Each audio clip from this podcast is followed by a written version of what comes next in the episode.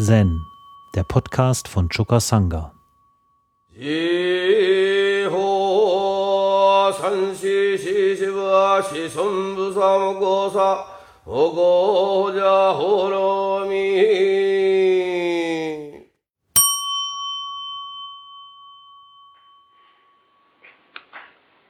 Der große Zen-Meister Dogen hat gesagt,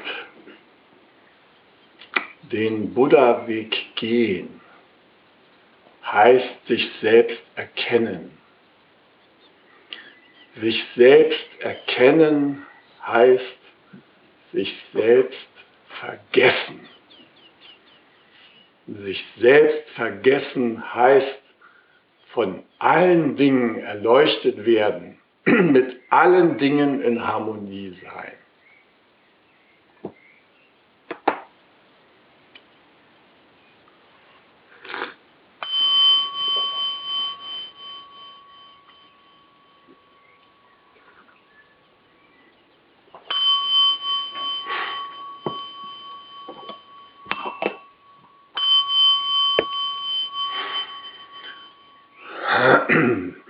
Was heißt nun konkret den Buddha-Weg gehen? Dogen hat uns wichtige Hinweise gegeben, aber trotzdem brauchen wir noch Konkretisierung in unserem ganz normalen Leben hier. Und wir stehen hier in der Choka Sangha vor einer neuen Konkretisierungsstufe wir haben gestern die Baugenehmigung bekommen für unsere erste Ausbaustufe des Togenji-Projekts. Und ich glaube, oder mein Eindruck ist, dass vielen von uns, die hier versammelt sind, nicht so recht klar ist, warum wir da Beton im Sand vergraben, Sandberge aufschichten, ja, ähm, allerlei Steine versammeln und so weiter und so fort. Und zwar habe ich den Eindruck deshalb, weil die meisten von euch noch nie einen Zen-Tempel oder ein Zen-Kloster besucht haben, geschweige denn dort den Buddha-Weg praktiziert haben. Also von den hier Anwesenden sind das Jürgen, Katharina, ich und jetzt auch du, frisch zurückgekehrt aus, wer noch alles? Frankie. Ja, Frankie natürlich. Und Werner, ja? Frankie, den konnte ich gerade nicht so richtig sehen. Frankie, entschuldige das, dich natürlich auch. Also, es sind hier einige, die Erfahrungen mit Klosterleben haben.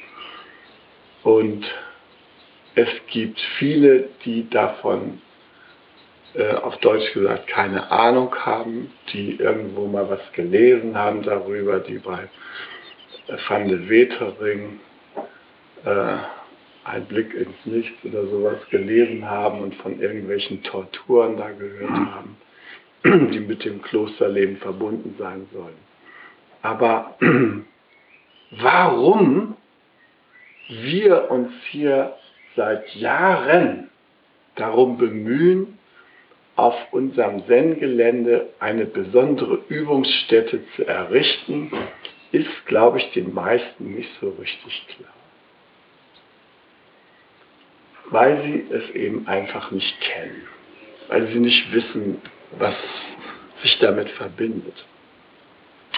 Und deshalb möchte ich einige Bemerkungen zu dem Thema hier mal ähm, loslassen, um ein bisschen deutlich zu machen, was zumindest meine Beweggründe sind, mich dafür einzusetzen. Oder unsere Beweggründe sind, hier von der örtlichen Zanga, also denjenigen, die hier vor Ort im Lebensgarten leben und sich tagtäglich irgendwie mit dem äh, Zen-Projekt ja auch auseinandersetzen. Ja. Also, wir haben natürlich bestimmte Vorstellungen davon, was dieses Projekt leisten könnte oder wofür es da ist. Ich glaube, wir alle sind uns darüber im Klaren, dass diese Welt nicht noch mehr Konsum, noch mehr Naturzerstörung, noch mehr Entfremdung, noch mehr Leiden, noch mehr Fressen, Saufen, Autofahren braucht. Darüber herrscht hier wahrscheinlich allgemein Konsens. Und ich habe in vielen T-Shows ähm, bedenkliche Entwicklungen angesprochen, wie Klimaveränderung, ähm, Rechtsentwicklung und, und, und. Und jeweils versucht aus buddhistischer Perspektive dazu Stellung zu nehmen.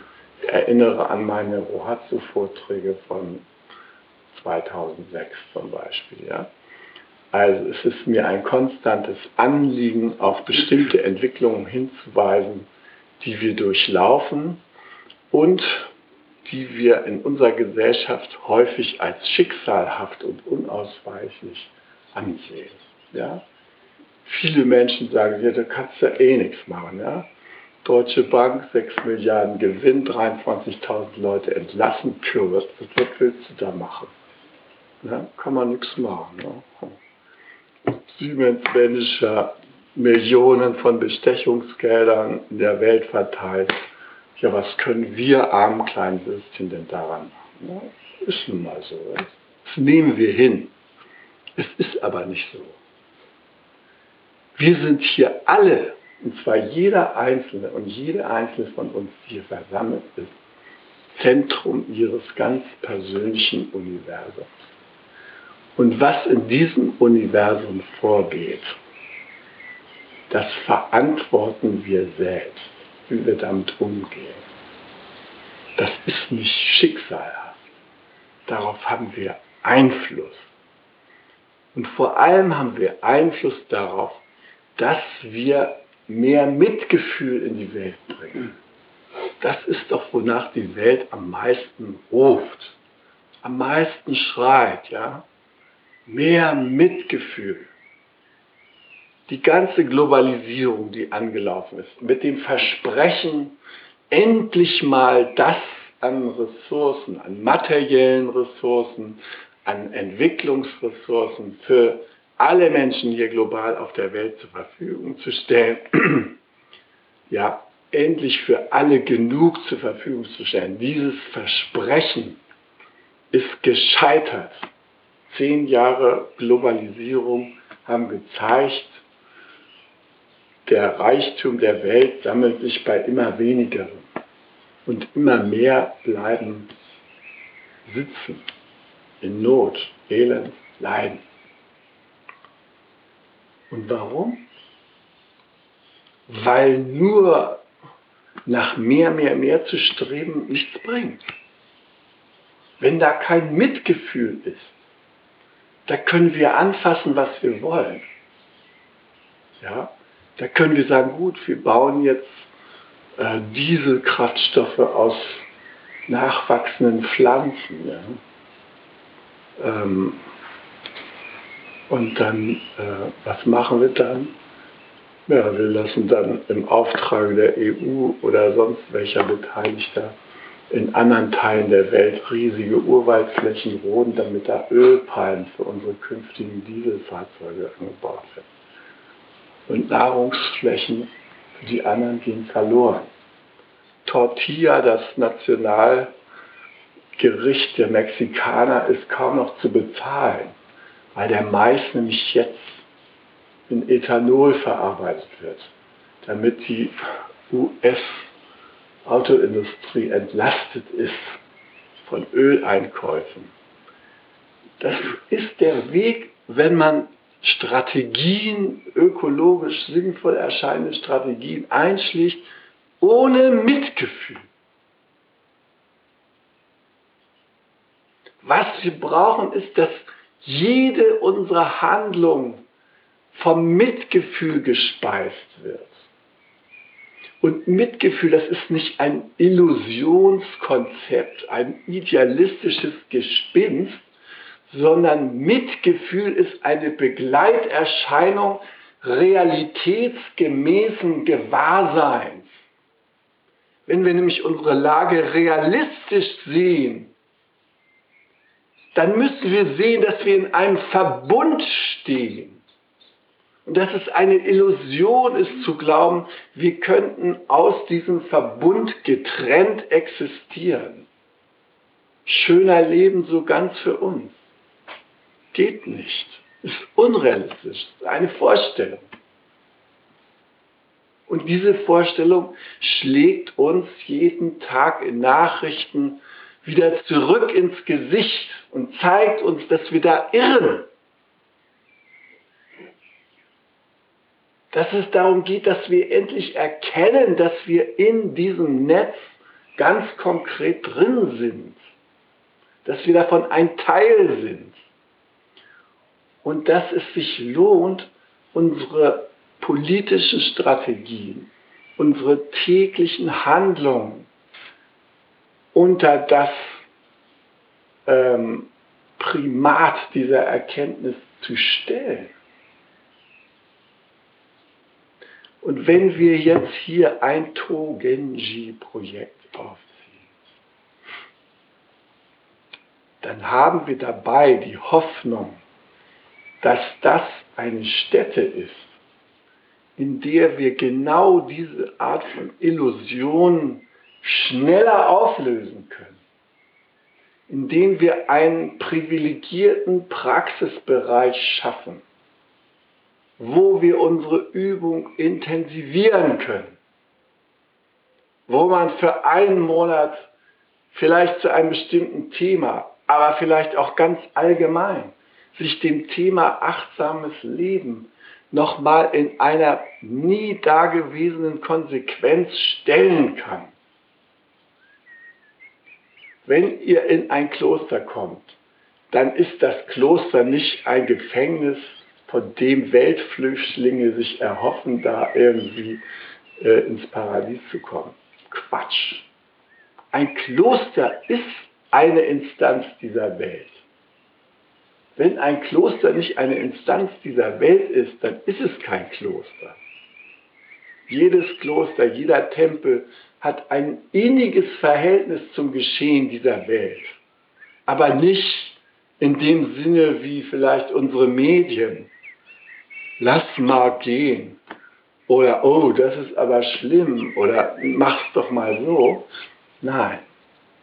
Es ist ein Ort, in dem wir daran arbeiten, dass sich für uns ganz persönlich unsere wesentliche Natur offenbart dass sie zutage tritt und dass die ganzen kleinen Ego-Fürzchen, die wir in unserem Gehirn haben, dass die mal eine Möglichkeit haben, abgeblasen zu werden und uns nicht ständig beschäftigen. Das ist eine Erholung für den Geist und eine Schnellklärung. Und zwar deshalb, sobald ihr in ein Zen-Kloster kommt, und euch der Übung da stellt, werdet ihr merken, der ganze Tageslauf ist so organisiert, dass ihr nicht denkt, weil ihr so damit beschäftigt seid, diesem Tageslauf zu folgen. Ein großes Heilmittel. All die vielen Gedanken, die man sich gemacht hat über berufliche Karriere, Fortkommen, Versorgung seiner Kinder und so weiter. Im Kloster habt ihr keine Zeit darüber nachzudenken. Das Leben ist so organisiert, von morgens drei bis nachts um zwölf, dass ihr nur mit ständigem Gewahrsein euch über Wasser halten könnt. Das ist nicht jedermanns Sache.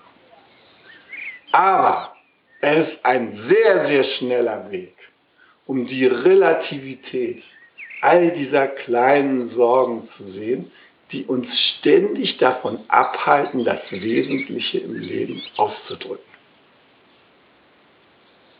Und deshalb sind solche Städten wichtig. Das müssen ja gar nicht alle dahin rennen. Ja? Aber es ist wichtig, dass es so etwas gibt, damit man sich davon überzeugen kann, es ist nicht nötig, mit den Wölfen zu heulen. Nein, wir können einen Prozess der Selbsttransformation einleiten, der auch funktioniert. Und wir haben im Zen eine tausendjährige Geschichte des Funktionieren dieses Weges. Deshalb müssen wir es nicht unbedingt genauso machen, wie es in den letzten tausend Jahren gemacht worden ist. Aber im Wesentlichen brauchen auch wir hier Städten, wo man sich auf Zeit rauslösen kann aus dem Getriebe des akzelerierten Alltags, in dem wir uns alle befinden, einschließlich des Lebens hier in dieser spirituellen Gemeinschaft. Auch hier schlägt ständig das akzelerierte, geschäftige Leben rein. Ja? Gut, wir haben hier sehr viele Privilegien in der Art und Weise, wie wir mit diesem Druck umgehen können. Und es gibt sehr viel liebevolle Nachsicht und so weiter, was für ihn. Es gibt eine entwickelte Binnenkommunikation. Trotzdem auch hier herrscht der Geist der Geschäftigkeit. Ja, im Kloster werden die Dinge ebenfalls höchst schnell erledigt. Aber aus der Konzentration heraus, nicht aus Geschäftigkeit. Ja? nicht um sich abzulenken, sondern um seinen Kontakt mit dem Leben auszudrücken. Ja, es ist eine Wiederverlebendigungsanstalt, dass wir an das rankommen, was in der Essenz in uns lebendig ist. Zum Beispiel an unsere ganz persönliche Großzügigkeit um an, um, an unsere ganz persönliche Herzensweite, Shanti. Ja, das ist etwas, was äh, traditionell immer mit Geduld übersetzt wird. Es ist nicht Geduld.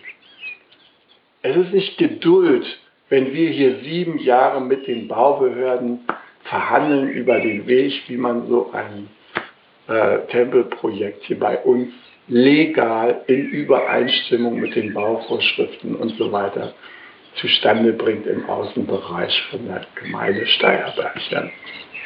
Es ist nicht Geduld. Es ist Herzensarbeit. Ja? Was meint ihr, wie oft wir hier schon gesagt haben, wir schmeißen jetzt das Handtuch? Ja? Es hat doch alles keinen Zweck. Es will niemand, die Baubehörden wollen es nicht, die Bewohner des Ortes wollen es nicht. Und ob es unsere Sangha-Mitglieder wirklich wollen, wissen wir auch nicht so richtig. Und wir reichen uns da den Arsch ab. Was soll das eigentlich? Ja? Nee, Kshanti. Denk vom Herzen her. Denk darum, dass es darum geht, Mitgefühl übbar in die Welt zu bringen. Wir brauchen Stätten, wo wir es üben können. Und in einer Klostergemeinschaft haben wir, die wir da gewesen sind, jedenfalls erlebt, kommt man zusammen, lebt in Gemeinschaft und es ist eine große innere Erholung dieses vom äußeren Rahmen her organisierte Leben führen zu dürfen in vollständiger Achtsamkeit, in vollständiger gegenseitiger Wahrnehmung und Selbstwahrnehmung. Es ist einfach eine unglaubliche Erholung. Also, ich hatte natürlich, als ich das erste Mal in, in den Tempel kam, in, in Japan, äh, Vorstellungen, dass das ein besonders moralischer Ort ist. Also Moral, sowas ist die, die Leitlinie, ja. Also alle sind brav und tugendhaft und so weiter. Das stimmt nicht. Das Kloster ist ein Ort, unsere Echtheit auszudrücken. Und wenn wir im Augenblick gerade rumtaumeln auf irgendeiner Erfahrungsebene, dass wir abends in die äh, Karaoke-Bars gehen müssen oder uns einbrennen müssen, dann ist das etwas, was im Kloster nicht verboten ist, sondern was unter Beobachtung steht. Unter unserer persönlichen Beobachtung und unter der Beobachtung der anderen Sangha-Mitglieder. Und alle drücken uns die Daumen, dass dieser Prozess schnell zu einem guten Ende kommt. Ja? Aber niemand steht da mit dem Zeigefinger und sagt, du, du, du, du bist heute wieder aus dem Secret Entrance rausgegangen in der Nacht. Wir haben dich grölen gehört, als du nochmal auf ja. Nee. Das ist gerade nicht der Fall. Das ist deine persönliche Entscheidung, wenn du das tust. Ja? Es ist kein Moraltraining. Das Zen-Setting ist konsequent darauf ausgerichtet, uns so schnell wie möglich mit dem wesentlichen Teil in uns selbst, mit unserer Buddha-Natur in Verbindung zu bringen. Unsere Achtsamkeit zu schärfen. Unsere, uns tiefste Selbsterfahrung zu ermöglichen. Und wir lernen sehr schnell, dass es unser Geist entscheidet, welche Erfahrungen wir da machen. Das Kloster bringt uns auf einen Grat, auf dem man langsam oder schnell wandern kann. Und jede Zeit hat man die Möglichkeit, zu der einen oder anderen Seite hin abzustürzen. In die Hölle oder ins Paradies. Und wohin man abstürzt, entscheidet man selbst. Durch seine ganz persönlichen Glaubenssätze. Du kannst da hingehen und sagen, die haben hier alle einen Ratter. Warum wird im Fluge gegessen? Warum wird im Fluge gearbeitet? Warum rennen wir zu den Rezitationen und so weiter? Ja? Du kannst dir diese ganzen Fragen stellen und du kannst dich dein ganzes Leben lang darüber ärgern, dass du dich dem mal ausgesetzt hast. Dass du so blöd warst, sich von anderen in dieser Hinsicht hast rumkommandieren lassen und so weiter. Diese Entscheidung kannst du treffen. Oder du kannst da hingehen und sagen, Donnerwetter, das ist hier herausfordernd, aber es ist zu meinem Besten. Und du wirst es erleben, dass es zu deinem Besten ist. Und alles, an dem du dich abarbeitest, wirst du sehen, ist zu deinem Besten. Es hängt von deiner Einstellung an, wie dir das Leben da begegnet. Aber es ist so organisiert, dass deine geistige Entscheidung dabei unglaublich wichtig ist.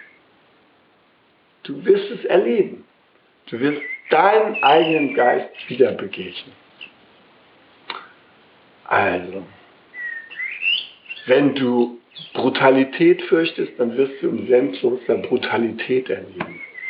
Du wirst nämlich den Segen des Kisakus nicht nehmen können sondern du wirst mit verhärtetem Rücken widerwillig dich neigen und es wird dir schweinisch wehtun. Ja? Etwas, was dir angeboten wird, um deine Muskeln zu entspannen, wirst du zu einer Sache machen, die dich peinigt. Es ist deine Entscheidung. Oder du kannst dich dem hingeben.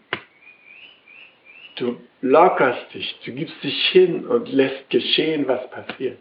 Und du wirst eine wunderbare Wärmewelle im Rücken erleben, die dich erfrischt, die dich wach macht. Und du wirst dich dankbar verneigen vor dem Kisaku-Gänger, der angehalten ist, wirksam den Kisaku zu gebrauchen und nicht nur eine Schlaftablette dir zu verabreden. Tick, tick. Nee, der haut zu. Was soll er?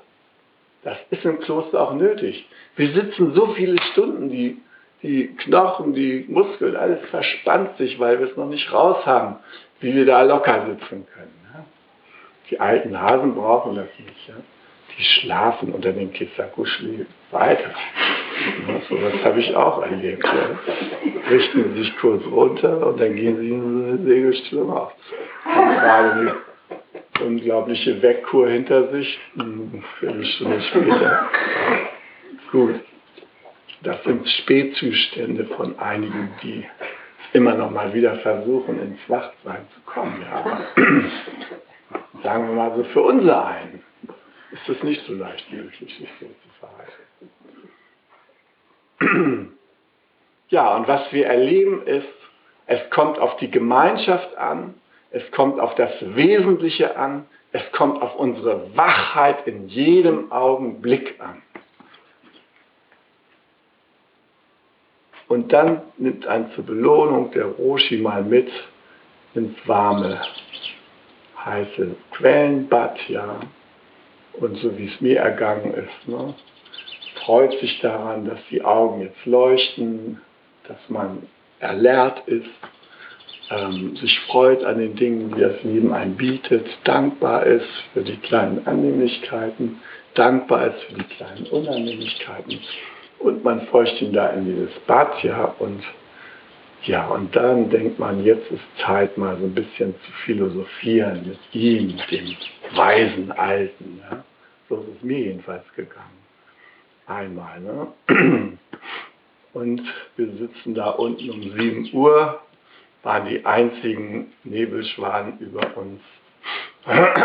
Das Bild des diffusen Übergangs von allen Phänomenen an ist ganz präsent. Ja. Leerheit geht in Dharmas über, die sich aus dem Nebel herausheben und so. Also genau der richtige Augenblick, dem Roshi zu sagen, dass sein letztes Tesho mich an die unschärfe Relation von äh, Heisenberg erinnert hat. Ja? Was sagt er dazu? Dein Handtuch fällt gerade ins Wasser. Versteht ihr? Keine Sekunde ohne. Ganz spielerisch das Groß, ganz natürlich. Ist nicht irgendwie eine Belehrung oder sowas. Er will nur, dass ich mein Handtuch auch noch zum Abtrocknen benutzen kann. Das ist das pure Mitgefühl. Er macht mich darauf aufmerksam, dass mich meine Gedanken blind machen. Und das nach so einer Kur wie da im Kloster im Februar, ja. Also, das heißt klösterliche Präsenz. Ja. Das heißt es, so einen Ort zu haben, wo wir auf Schritt und Tritt mit unserem Erwachen in Kontakt gehen können. Und das ist der Grund, warum wir, obwohl wir hier diese wunderbare Sendung haben die Möglichkeit, einmal im Monat im Durchschnitt hier ein Session zu haben, also diese Übungsmöglichkeit schon haben, warum wir der Meinung sind, es ist wichtig, einen Ort zu haben, in dem diese Übung intensiviert werden kann. Und wir wissen auch, dass das nicht über Nacht entsteht. Aber meine Vision ist, oder unsere Vision ist, dass dieses Togenji-Projekt ein Ort ist, wo man am Frieden und für den Frieden durch Partizipation teilnimmt, indem wir uns die Gelegenheit verschaffen zur persönlichen Transformation, indem wir die Möglichkeit zu einem vielleicht weltweiten Austausch in Friedensfragen, in Achtsamkeitsfragen äh, zusammenschließen, indem wir Frieden schließen und zum Frieden beitragen durch Nachhaltigkeit. Es ist ja kein Zufall, dass wir dieses Projekt verbunden haben mit der Idee der Verwendung biologischer Baustoffe, mit einer bestimmten Umgangsweise im Garten und so weiter. Mit also permakulturellen Ideen. Alle Klöster im Altertum waren Permakulturdinger. Das stand da nicht drauf. Aber es war selbstverständlich. Ich selber habe noch Bambus, getrocknete Bambuszweige äh, gesucht musste immer ein weiblicher Zweig und ein männlicher Zweig, die drehen in zwei verschiedene Richtungen, mussten zusammengedrillt werden und ergaben nachher unsere Samubese. Ja? Ich selber habe noch solche Schalen gebaut, ja, mit denen wir äh, Reis oder sowas gekocht haben. Das gesamte Equipment war aus Recyclingmaterial, wenn ihr so wollt. Ja? Das ist im Kloster eine Selbstverständlichkeit. Und jeder Gegenstand wurde gehegt und gepflegt. So ein Besen, der so ein bisschen abgeschraubt aussah, der wurde nicht einfach weggeschmissen. Nein.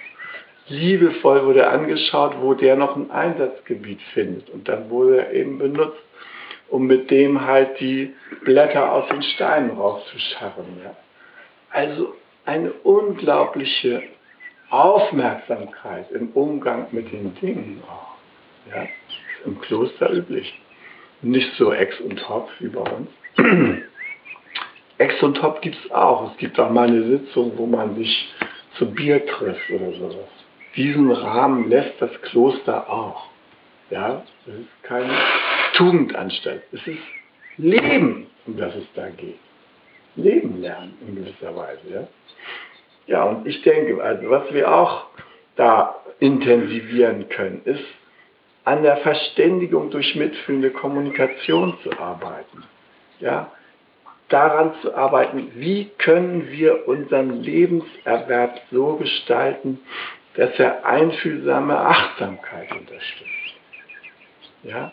Wie können wir unser Leben so gestalten, dass wir wirklich die Verantwortung für die Erfüllung unserer eigenen Bedürfnisse und die Bedürfnisse anderer Wesen erkennen, unseren Einfluss erkennen und das umsetzen. Ja? Wie können wir eine Friedfertigkeit leben, die nicht davon lebt, dass sie gegen irgendwas sein muss? Ja? Sie gegen irgendjemand sein muss, die wirklich integrativ ist. Das wird alles etwas sein, was in meinen Augen davon Bedeutung ist, ja? was wir üben werden. Und wir werden bestimmte äh, grundlegende Trainings dort anbieten. Wir werden vielleicht hm, nicht wie im japanischen Zen-Kloster vier Übungszeiten in der Sommerperiode und vier Übungszeiten in der Winterperiode aneinander rein können. Ja? Das werden wahrscheinlich die Menschen, die zu uns kommen, nicht mitmachen können. Die sind nicht darauf eingestellt, äh, für drei Jahre aus dem Alltag rauszugehen ins Kloster.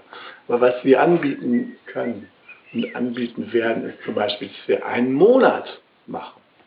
Einen Monat intensives Zen-Studium, einen Monat intensive Praxis, einen Monat eigene Transformationsarbeit. Auch einen Monat mit thematischer eigener Transformationsarbeit. All das werden wir in diesem Projekt, wenn es nach mir geht, anbieten. Und wir können das aber natürlich nur, wenn das überhaupt auf ein Interesse stößt. Ja? Wir wollen da ja kein Jürgen, Katharina, Christoph, Doris, Monika Museum machen. Ja? wenn später mal einer vorbeigehen kann und sagt, die armen Irren haben auch versucht, einen Tempel aufzubauen. Das ist ja überhaupt nicht unser Ding. Ja? Wir tun etwas, wo wir uns trainieren in Großzügigkeit. Alles, was wir da bisher hingegeben haben, haben wir gegeben, ohne zu denken, wo bleibt denn nun allmählich mal? Ja? Weil wir wissen, oder zumindest ich gehe davon aus, dass wir das wissen, dass wir ohnehin Beschenkte sind, ununterbrochen. Wir werden vom Leben ununterbrochen mit Geschenken überhäuft. Viele Geschenke erkennen wir nicht als solche und ganz viele Geschenke übersehen wir einfach deshalb, weil wir auf ein ganz bestimmtes Geschenk warten, was nicht kommt. Aus pädagogischen Gründen natürlich. Ja? damit wir es endlich mal vergessen können, dass es genau auf dieses Geschenk auch noch ankommt. Nee. Wir müssen irgendwie lernen, uns in der Fülle zu bewegen. Wir müssen lernen, diesen Füllegeist wirklich in uns Raum zu geben. Ja? Wir müssen Abschied nehmen vom Batteriemodell der Existenz. Das Batteriemodell, das geht davon aus, einmal geladen, muss man ganz vorsichtig mit umgehen. Ja? Sonst ist irgendwann die Batterie, Batterie leer und dann ist alles aus. Ja? So ist das Leben nicht. Das Leben folgt eben gerade nicht dem Batteriemodell, sondern jedes Lebewesen ist ein Kanal für kosmische Vitalität und ändert beim Durchfluss ständig sein Erscheinen. Das ist der ganz natürliche Zustand. Und da ist es doch ganz klar, dass da auf der einen Seite ständig was nachfließt und auf der anderen Seite auch was abfließen muss. Also was haben wir uns? Ja, was halten wir auf der einen Seite zu? Ja, kann hinten auch nichts nachfließen. Braucht man sich nicht wundern, wenn man sich unlebendig vorkommt. Es ist nicht das Lebensgesetz. Das Lebensgesetz ist, Fülle zu empfangen und Fülle zu geben, so wie ein Eichbaum. Ja? Der sorgt für einen Nachfahren in tausend Jahren oder zwei oder drei. Aber jedes Jahr streut er Zehntausende von Früchten und auf ihm leben 2000 verschiedene Lebewesen. Ohne mit der Wimper zu zucken, stellt er das alles zur Verfügung.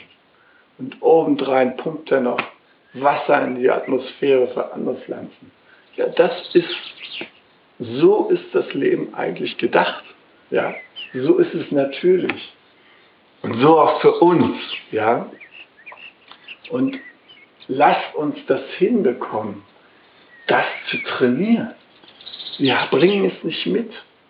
Wir bringen mit, wir sind mühsam trainiert, ja, darin Haus zu halten. Ja, wir gucken da auf unser Konto und was weiß ich nicht, ist ja auch alles irgendwo richtig, aber ist auch irgendwo begrenzt. Ne? Meine Tochter Sophie, die erlebe ich, dass sie noch total in der Fülle lebt. Ja? Die hat noch nicht solche Gedanken, oh, da musst du aber jetzt mal sparsam sein, sonst hast du später nichts. Sondern die sieht irgendjemand braucht was und sofort ist sie zur Stelle mit etwas zum Trost, zum, zum Erfreuen und so weiter. Ja? Wenn ich in den Raum tritt, dann malt sie mir als erstes fünf Bilder. Ne? Papa, für dich. Er überhäuft mich ständig mit solchen kleinen Geschenken. Das ist das Natürliche. Ja? Jedes Kind tut das.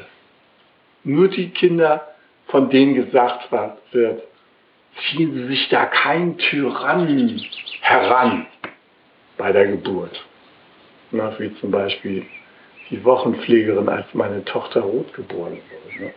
Da sagte sie, nur alle vier Stunden was zu essen lasse das Kind liegen, sonst züchtet sich ein Tyrann heran. Ja? Alte deutsche Pädagogik, Mangelpädagogik, ja? Scheiße. Ja? Jedes Kind, was auf die Welt kommt, hat nur ein einziges Ziel. Mögen meine Eltern möglichst glücklich sein. Und so verhalten sie sich auch. Nur die Eltern verängstigt von irgendwelchen Fachleuten sagen, das Kind ist unnatürlich distanzlos.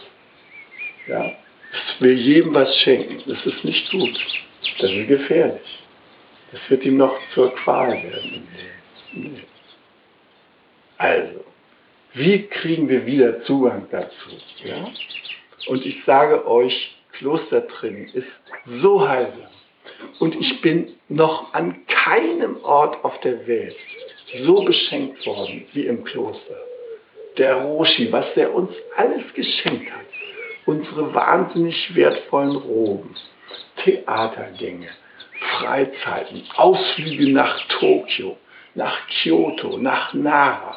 Alles er bezahlt. Zum Schluss fährst du weg, ja, hast du deine Übung recht und schlecht da durchgebracht, dann schenkt er dir doch noch glatt dein Fluchticket zurück, ja, beziehungsweise hin und zurück. Ne? Also ihr könnt es sehen, diese Menschen sind geübt in Großzügigkeit. Es ist herrlich, bei denen zu lernen.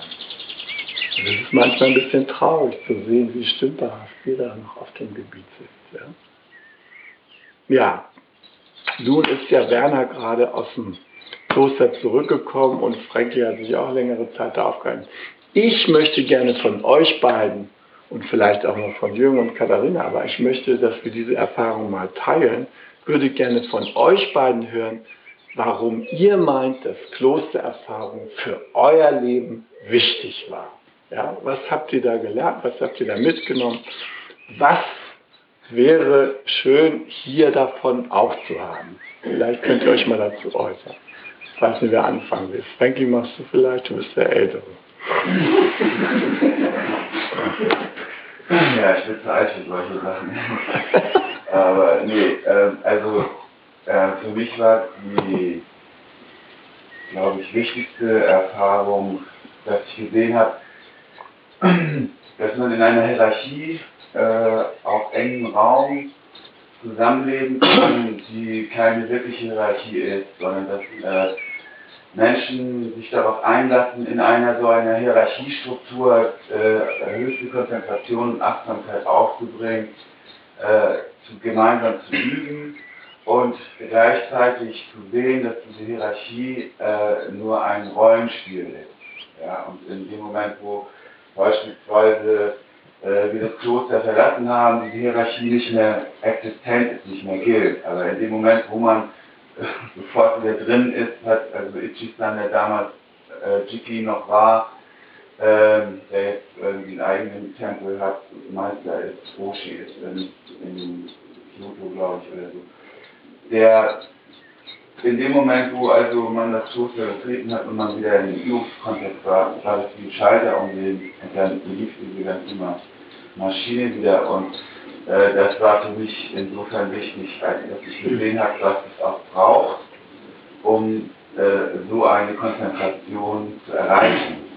Die, äh, für mich ist ein ganz wichtiger Punkt die Konsequenz dessen, dass man sich auf so ein Maß von hoher Achtsamkeit einlässt scheint von außen manchmal eher so zu sein, als ist es nicht weit weg von dem, was man auch bei den Marines findet.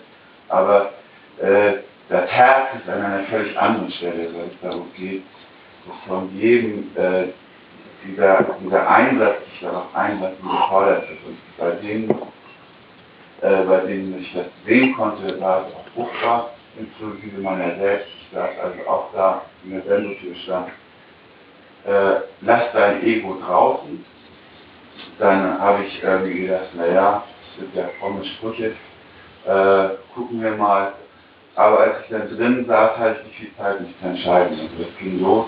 Und in dem Moment, wo ich mich dazu entschieden habe, das draußen zu lassen, bin ich auch in einen Fluss gekommen und konnte also von dieser Energie kosten. Das war für mich, für mein ganzes Leben, also äh, fruchtbar. Das hat echt ein Weichen und es war, ich habe es nie so erlebt, dass Ichi-san, und das fand ich das, das auch nochmal eine Ansage an diejenigen, die hier mit den äh, Glöckchen durch die Gegend laufen und ansagen, wann was gemacht wird.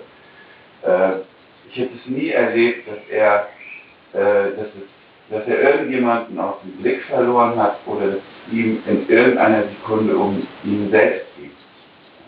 Also das war, er hat eigentlich nur seinen Job gemacht äh, da war nicht, da war kein eigenes Interesse oder ein bestimmtes Interesse für irgendjemanden. Also wer nicht mitmachen wollte, der konnte gehen.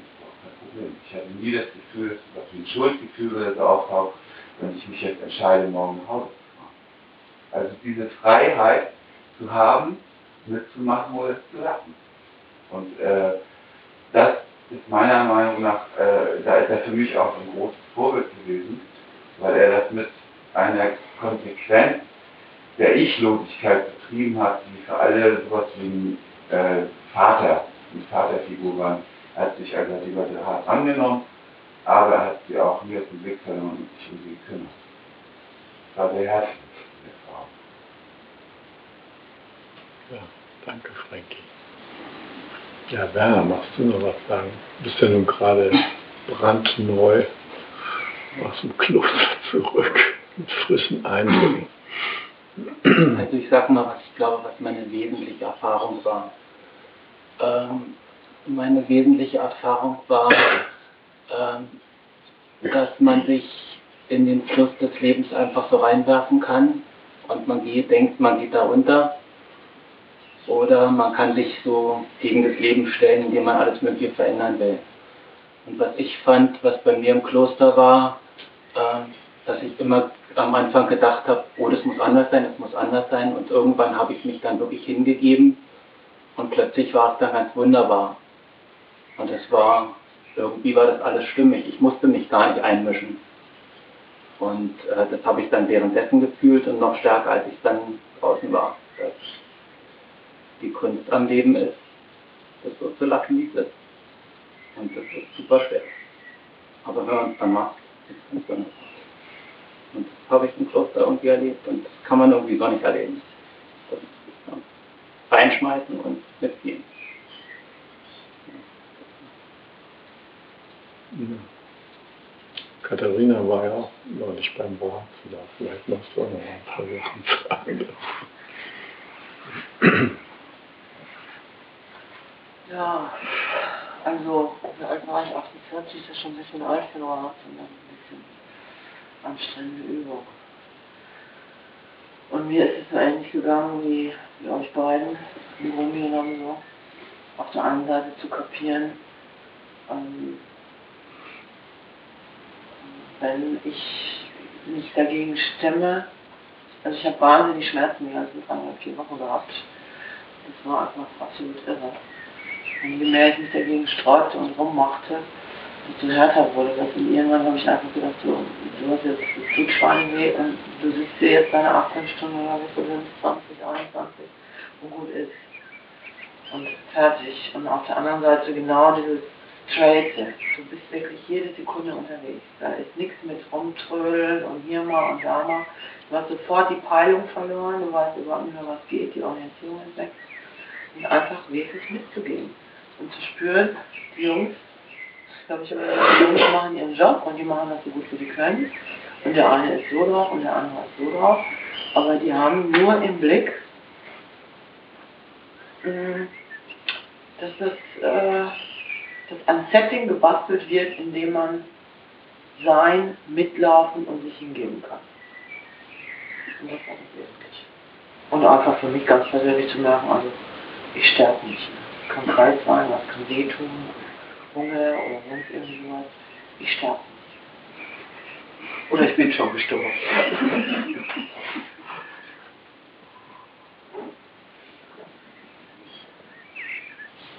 Na, Jürgen, was finde ich denn?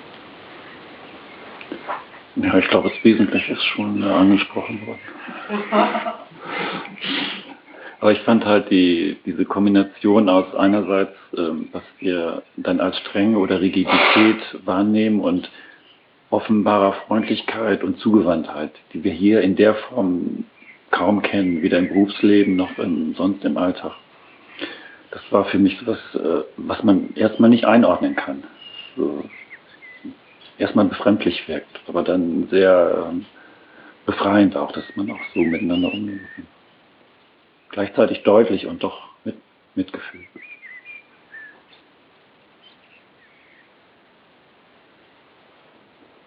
Ja. Genau. Vielen Dank für eure Rückmeldung und Zeit ist eh jetzt um.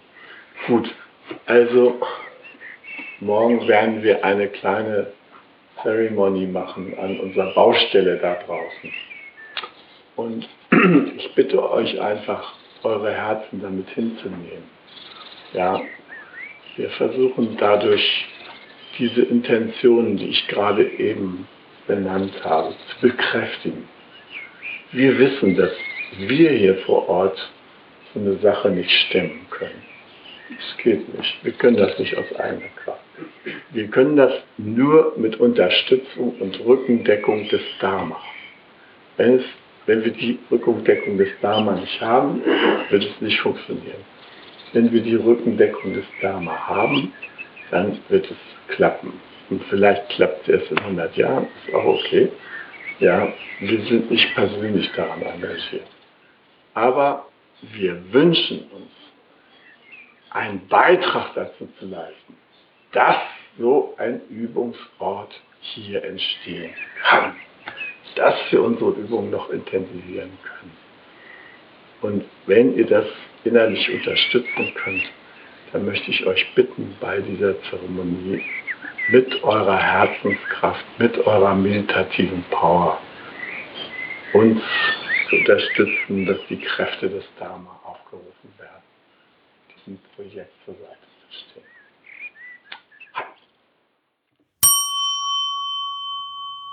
Zen, der Podcast, ist eine Produktion von Chokasanga e.V. in Kooperation mit dem Podcaststudio Paderborn.